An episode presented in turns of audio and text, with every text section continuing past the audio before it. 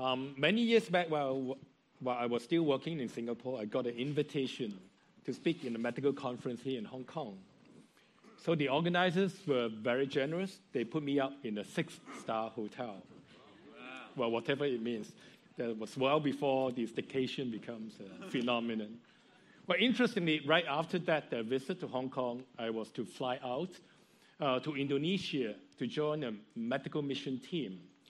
So that was right after the double jeopardy of tsunami and earthquake in the outskirts Indonesian uh, island. So for all those uh, 10 days, we were staying out in All Stars hotels. Well, by All Stars, we are really tenting out because after the earthquake, we don't dare to stay in house. But that sleeping out in the open allowed us the perfect occasion to gaze upon the stars in mere darkness in the countryside. So that would uh, help us recall the, the, the, painting by Vincent van Gogh, Starry Night. Well, um, that was told to be the easiestly uh, comprehensible pictures of his making. Anyway, uh, actually, it's uh, more than 2,000 years ago, Paul had already in mind about morning stars that shine. In Philippians chapter 2, it said, So that you may become blameless and pure, children of God, without fault in a crooked and twisted generation, that you will shine among them like stars in the sky. So it remains for us to ponder what shining morning stars really means as we continue our alternative society series. A new way of living, paying particular attention to holiness. Well, this study will demand more than your usual attention. Is that okay? okay, therefore, my dear friends, as you have always obeyed, not only in my presence, but also in my absence, continue to work out your salvation with fear and trembling. For it is God who works in you to will and to act in order to fulfill his good purpose. Therefore, do everything without grumbling or arguing, so that you may become blameless and pure, children of God without fault in a crooked and twisted generation. Then you will shine among them like stars in the sky as you hold firmly to the word of life. So, in a nutshell, the Philippians were to devote themselves to practical Christianity, working out their salvation. Then they were to be characterized by positive steadfastness, never succumb to complaining or grumbling. So, in short, God is a holy God. He chooses for himself a people and confer holiness to his people. And we, the holy people, are to live out holy lives. So, for practical is Christianity, it is for us to work out our salvation with fear and trembling, because it is God who works in us. Now, lest we are caught up with the theological debate between work and salvation. So, for today, it's suffice to understand that the dynamics of salvation is already, not yet. Using a word of play, Paul said that they were to work out because God works in. God works in them and providing them the motivation and the ability to do his good pleasure. Now, this passage actually recalls the Philippians 1 passage where Paul expressed his confidence in them because what God has begun, a good work, he would bring it to completion. How then is it best for us to understand fear and trembling? That brings us to the original notion of who our holy God is. And that would necessitate a quick look at the Old Testament. Now, holiness in the Hebrew Bible is intrinsically connected to God, his very being. God is the Holy One par excellence. with the exclusive power to confer holiness unto others.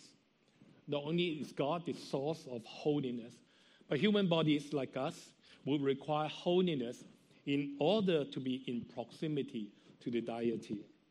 Now, we often think of getting prepared as the Israelites through the sacrificial system, gaining access to the Most High. So, for illustration, many of you are aware that I practice surgery. So, how we prepare to gain access to the operating room, the holy place, bears some resemblance.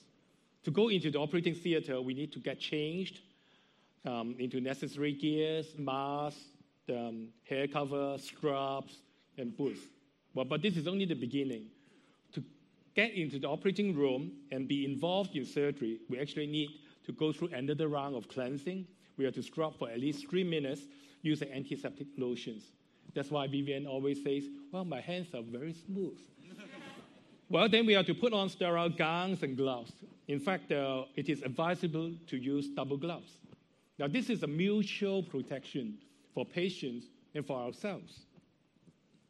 Back in the days of SARS, or even in this COVID season, gaining access to patients' airways, as in giving anesthesia before surgery, is actually considered high risk procedures for the medical personnel. In fact, years back, we, we lost quite a few colleagues while they are doing intubation. Uh, we have to gang up using higher standard, uh, like N95 mask, and also the, what we call astronauts OT costumes. Now, even with all those, we really come forth in fear and trembling, as we are never 100% sure that we are prepared and faultless to face the dire consequence of not being good enough. With that in mind, it may be easier for us to understand why the Israelites, as they come before God, Yahweh, in the Mount Sinai, they would rather that Moses approach God on their behalf. Now, however, while much emphasis was laid on maintaining cleanliness by the holiness code to come before God, the status of holiness was actually conferred in the first place. In Exodus, the Israelites were summoned into a special relationship with God, described by three phrases a special possession amongst all peoples, a kingdom of priests, and a holy nation. Israel is to be God's own people, set apart from other nations for its own service, just as priests were set apart and marked by a quality of life in alignment with the holiness of their covenant with God. Israel is holy because she is called by God as his own people. However, holiness should not be narrowly understood as separation or just setting apart. Israelites' holiness has a communal implication. It is to be manifested in social relationships with strangers, with the poor, and with the surrounding nations. In their shared living, Israel is called to model the life of the Godhead, to live out the love the goodness and justice of God for the nations to see and be drawn to. Now, fast forward to the New Testament era. It is helpful to recall the words of Hebrews. Let us then approach God's throne of grace with confidence so that we may receive mercy and grace to help us in times of need. That we may come before a holy God at any time of our needs is really made possible by the death and resurrection of our Lord Jesus Christ. We'll have a bit more of elaboration next week on this. Now, a, New Testament approach to understanding approaching the Holy God is in fact best illustrated in the Lord's Prayer. This then is how you should pray Our Father in heaven, may your holy name be honored. As a father of two grown up adults in their late 20s, I would not like them to come to me in fear and trembling, nor I expect them to come in perfection. I just treasure that they come to me as often as they desire. The interesting paradox we have for modern day believers is rather now that we can come forth to a Heavenly Father at any time without fear, do we, do we really come to Him as often as He desires? So, what is Paul's thought on holiness as reflected in the Philippians? It might be helpful to reconnect today's passage to the prayer in chapter 1, as well as the drive to perfection, as will be mentioned in chapter 3.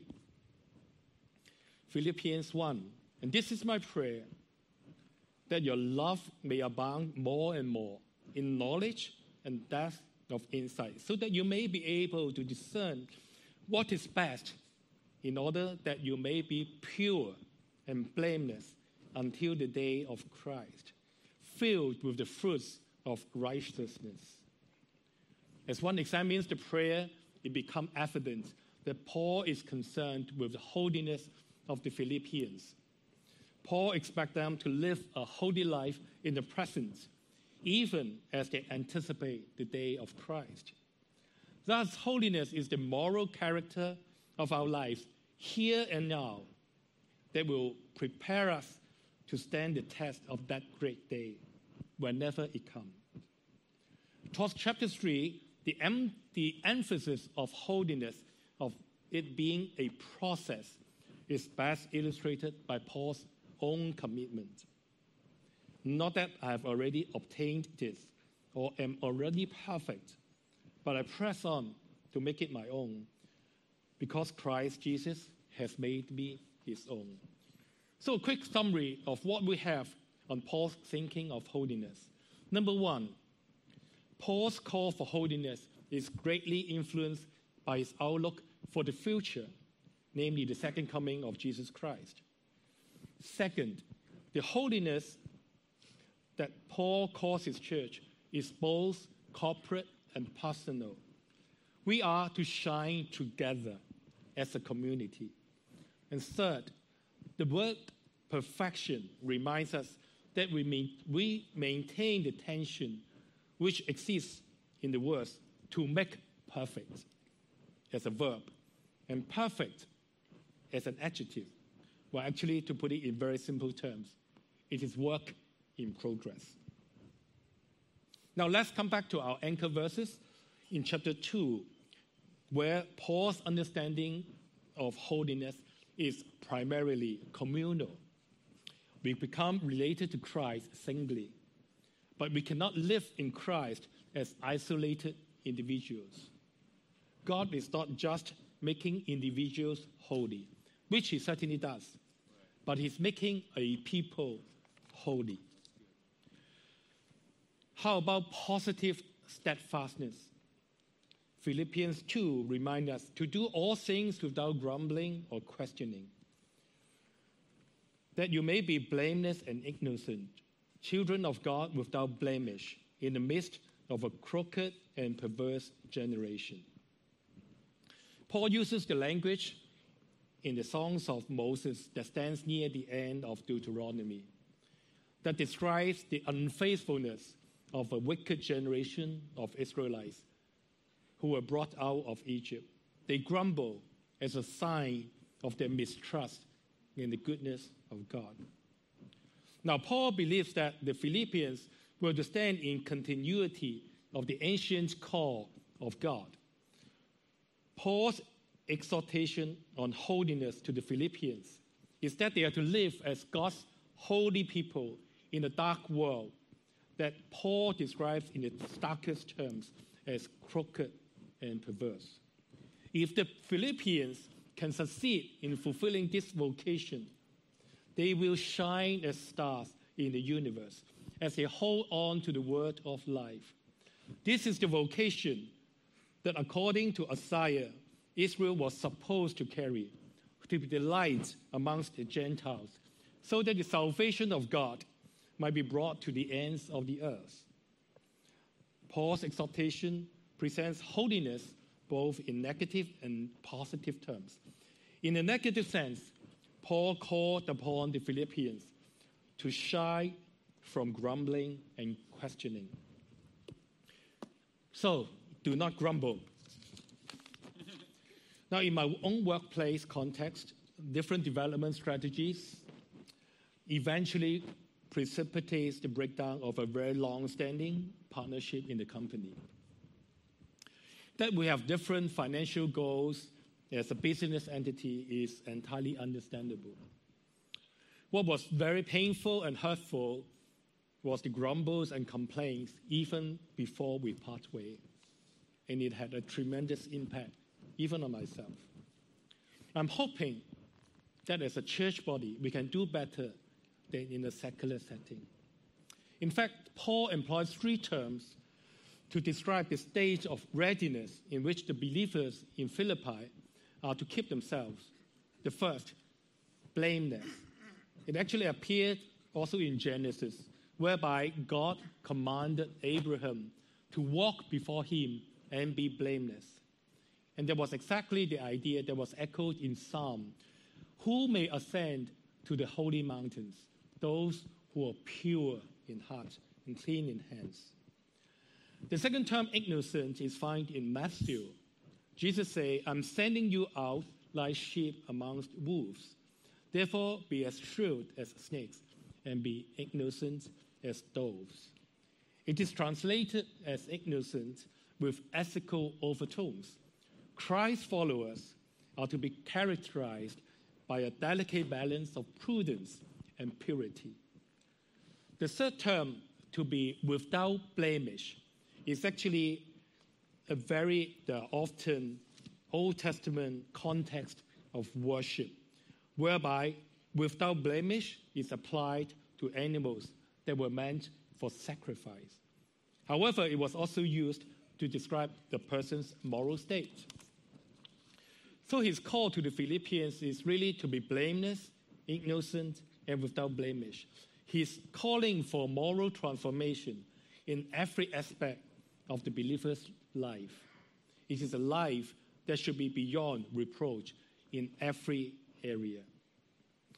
The Philippian Christians are to present themselves as holy and acceptable sacrifice to God. The result of their living is that they will shine as light. And yet, even with their imperfections, they could progress to become the light of the world to those in darkness. So, what does it mean to shine as morning stars in our times? I will name three areas that I learned from my seminary professor teaching faith and work. So, he brought up a version of three C's in the workplace namely, competence, care, and character. It is not difficult to understand competence. Do it with excellence. Do it and do it well. Period. Now, however, just doing well without grumbling and complaining. Grumbling may not have much bearing on your competence in a strict sense, but your reputation and that of Christ would be at stake. On the other hand, while we work diligently, Jesus will always open a door for us to care for others in the workplace. Our practice recently moved to a newer yet more compact venue, where after all, rental in Central is prohibitively high. In a sense, that is also a reflection of the very distorted economic system in a deprived generation. But my honest confession is that as the company pushes to cut costs for enhanced efficiency, we are driving our employees to the brink of breakdown some of my staff lamented that they are losing the joy of serving. So while my initial thought was to invite my fellow elders to come around me to bless me and my business, in preparation that morning, I had a very strong prompting that the office blessing should be about my colleagues and my staff. So the few of us who gathered that morning, we took time to invite, my, to invite my staff to pray for them individually.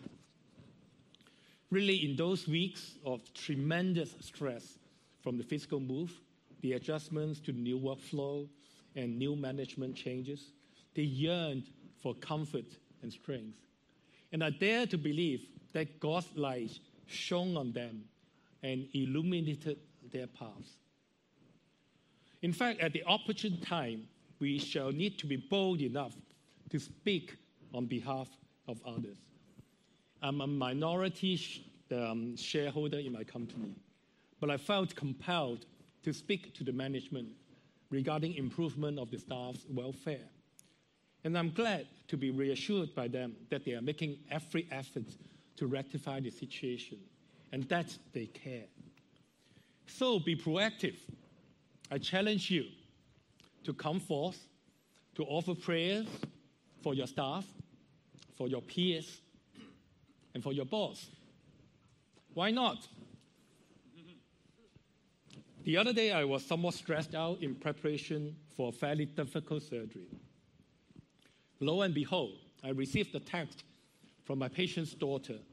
She encouraged me that she prayed for me, believing that I shall be a blessing to her father. She became my morning star as she cared. But most of all, Paul is demanding our character. The key for character remains fearing in reference to God. By this, I mean we honor Him in our, all our areas of living, working, and being. As a surgeon who has practiced for more than 30 years, I confess that actually I'm fearful many a times. Well, the irony is, some measured fear turned out to be helpful for us to stay prudent for complicated as much as for mundane surgeries. The fear is not so much that there may be shortcomings of our own making or complications, even sometimes undesirable outcomes, including mortality, beyond our control or understanding. The reference is that we acknowledge ultimately God is sovereign. He is the healer. We are just the instruments to care. We are the morning stars that reflect His glory. But as stars, we can also shine together as a body. I mentioned about the medical mission team for the earthquake relief, whereby we serve different communities in the outskirts Indonesian island. We were indeed shining for Christ for an otherwise limited access nation, even when the earth was literally shaken. Here in Hong Kong, we are coming across a major shaking ourselves. Richard Niebuhr wrote a very important theological piece reflecting on Christ and culture. He put two extreme ends. On the one end is Christ entirely against culture. On the other end is Christ entirely for culture.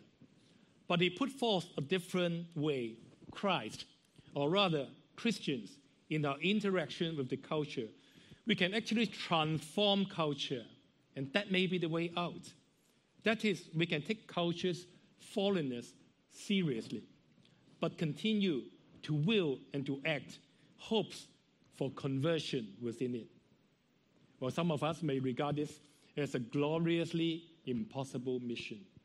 But we may also argue that at the time of Paul's writing, the early Christian churches, including the Philippian church, they learned and practiced humility, self sacrifice, joy, care for others, and most of all, fear of Jesus Christ as the Lord instead of Caesar as the Lord. Indeed, they shine and subverted the culture where they lived as an alternative society. In this season, our generation may also choose to live out differently, to act out the fear and reference to our true God, regardless of the external society pressures. For instance, the society may not fully appreciate the work of manual laborers, including street cleaners, who actually serve us so well, especially in this COVID season. Yet, the volunteers from STOP, under the branches of Hope, they shine, they. They reach out to the street cleaners in our neighborhood. They prepare simple lunch boxes, but with a lot of love, care, and respect. And for all you know, it is because our fellow brothers and sisters from the Arise community who are able to speak their languages, they join us so that this church can reach out to very different nationalities. So, in conclusion, may God find our response of fear and reverence entirely appropriate. We are to fear Him in the sense that we recognize His holiness and the respect and honor due Him as our heart yearns, as His heart yearns for us. We can always approach Him, His throne of grace, with confidence so that we may receive mercy and grace to help us in our times of need. We shall then shine as we meet the need of others. In fact, most importantly, we shall bring others to our holy God, even as we shine. Can I invite the, the worship team to come and join us? I'll share the story of one of my patients.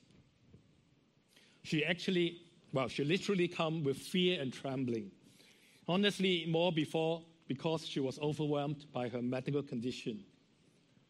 Yet along the way, as many come around to support her, to pray with her, she became much better pre- prepared to proceed. She was learning to fear God as the sovereign as well as the good God, the Holy One. She made an impressive and speedy recovery to the extent that she quickly volunteered to serve. In fact, she served in our children ministry for the underprivileged just this summer vacation. She served with much joy and became one of the most beloved volunteers. She is shining in her own right as one of the morning stars, alongside with many other stars in our midst. So each one of us here, we can look up the sky and envisage that we can also shine alongside many others from this congregation as morning stars. Can I invite all of us to stand together as we worship as a symbolic act? I would suggest that you bring out your handphone you switch on your torch mode and continue to shine as morning stars, even as we worship together.